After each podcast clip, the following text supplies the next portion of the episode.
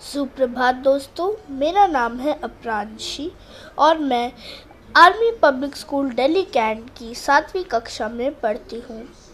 मैं अपने सारे पॉडकास्ट यहाँ डालूँगी और आप मेरे सारे पॉडकास्ट देख सकते हैं।